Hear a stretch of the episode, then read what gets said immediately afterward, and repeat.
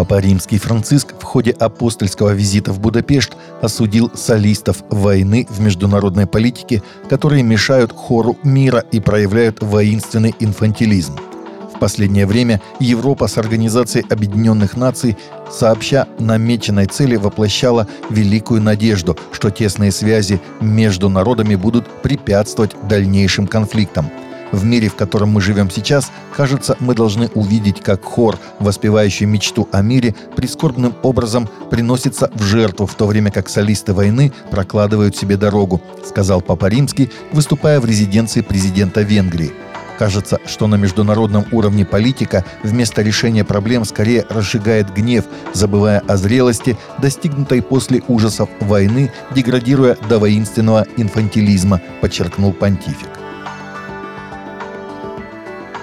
Лишенный сана протодиакон Андрей Кураев сказал РИА Новости, что не знает, почему патриарх Московский и всея Руси Кирилл решил снять мораторий на лишение его сана именно 28 апреля, но не исключает возможности того, что это связано с годовщиной патриаршего указа о запрете его в служении, датированного 28 апреля 2020 года – Патриарх Московский и всея Руси Кирилл в пятницу снял свой мораторий на лишение протодиакона Андрея Кураева священного сана за продолжение деструктивной деятельности и отсутствие покаяния – Кураев был лишен сана епархиальным судом Москвы 4 марта 23 года за систематический и многолетний характер клеветнической деятельности, а также оскорбительные высказывания в живом журнале в день смерти протеерея Александра Агейкина без внимания к чувствам скорбящих жены и детей.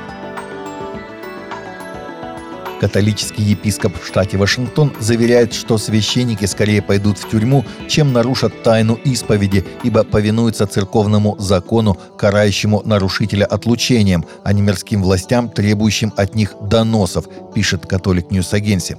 В настоящее время законодатели штата Вашингтон обсуждают новый законопроект, который может лишить тайну исповеди правовой защиты – с письменным посланием в этой связи выступил глава католической епархии Спокана, центра так называемой внутренней северо-западной области штата Вашингтон – Епископ Споканский Томас Дейли заверил свою епархию, что священники скорее предпочтут тюремное заключение, чем нарушат тайну исповеди. Уверить вас, что ваши пастыри, епископ и священники готовы хранить тайну исповеди даже под угрозой тюремного заключения, пишет Дейли в послании от 19 апреля католикам епархии Споканской.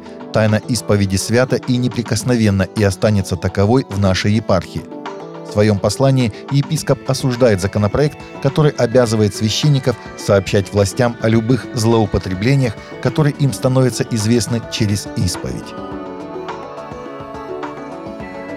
В следующем месяце тысячи служителей по всему миру объединятся в молитве за Израиль. Майкл Бикл из Международного дома молитвы в Канзас-Сити, штат Миссури, объяснил, как появился этот призыв к ходатайству – мы начали призыв 7 марта, и он заключается в том, чтобы собрать 1 миллион человек, молящихся по часу в день за Иерусалим в течение 21 дня, сказал он. Молитва начнется 7 мая и продлится до 28 мая. Это сообщение стало вирусным, мы перестали считать на отметке в 1 миллион примерно 1 апреля. Сейчас в этом участвуют тысячи служений, сказал он. Я предполагаю, что более 5 миллионов человек примут участие. По ссылке можно найти информацию об этом молитвенном марафоне. Писание, выбранное для этого молитвенного времени, Исаия, глава 62. Вышел документальный фильм, рассказывающий об излиянии Святого Духа в университете Эсбери – Редим ТВ, дочерняя компания Института христианской истории и Vision Video, расположенная в Вустере, штат Пенсильвания, объявила о выходе нового документального фильма «Возрождение Эсбери. Отчаянная жажда большего», в котором рассказывается о событиях христианского возрождения в университете Эсбери, которое началось 8 февраля этого года и продолжавшегося 16 дней – Производственная команда Redeem TV и One Voice Films присутствовала во время излияния и запечатлела закулисные моменты того, что делал Святой Дух, о которых рассказывали непосредственно студенты, сотрудники, администраторы университета и участники.